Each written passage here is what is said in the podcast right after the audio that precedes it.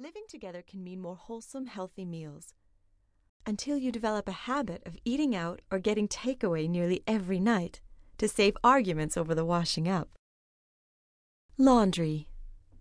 It's every man's mission in life to wear his boxers/underpants for as many consecutive days as possible. Tell her this cuts down on washing and is therefore better for the environment. There will always be a rogue pair of red knickers that find their way into the whites.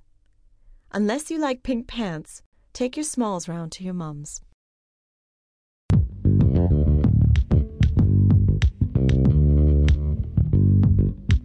DIY. By eliminating the interlover commute, you should have more time to enjoy yourselves, right? Wrong. All this time and more will be spent on home improvements.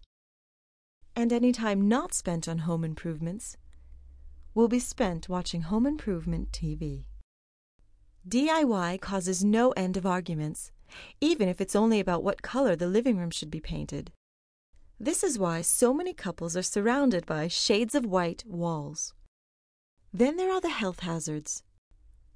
Paint fumes, sharp rotating blades, nail guns pointed at your head in response to your offer on some basic tuition. You'll spend hours going through IKEA looking for the one item you liked in the catalog.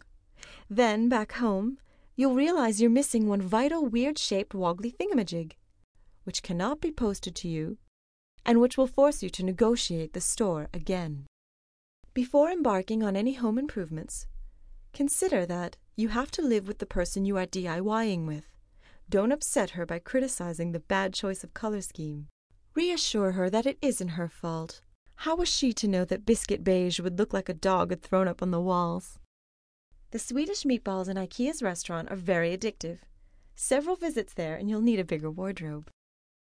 Working on home improvements with your loved one will let her see more of your talents, especially how inventive you can be with expletives. It is worth employing professionals for A, electrical work, B, plumbing, and C, anything else. Life is too short.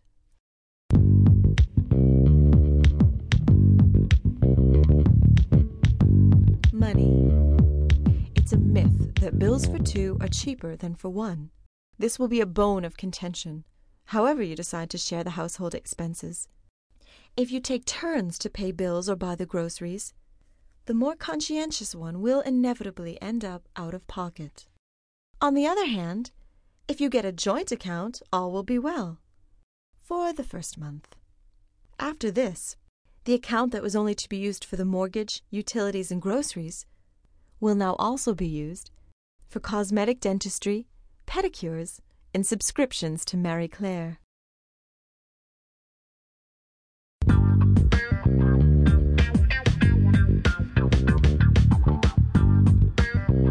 Your relationship. And romance. Remember the golden rule. When a couple is living together, the woman can have sex whenever she wants it. The man can have sex whenever the woman wants it.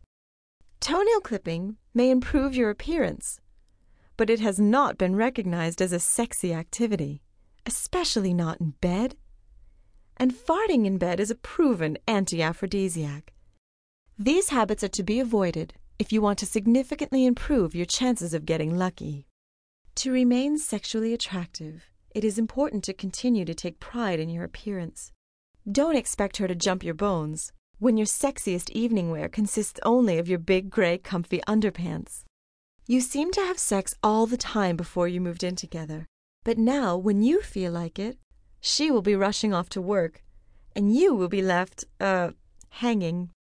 To avoid frustration, make time for sex, and write it in her diary or on her wall planner in the office.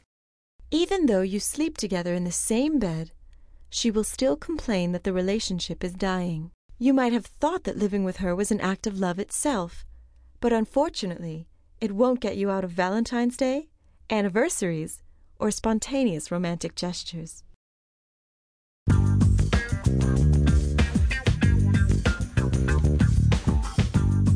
Conversation. Never ever say, "Yes, dear." Fear-inducing questions about your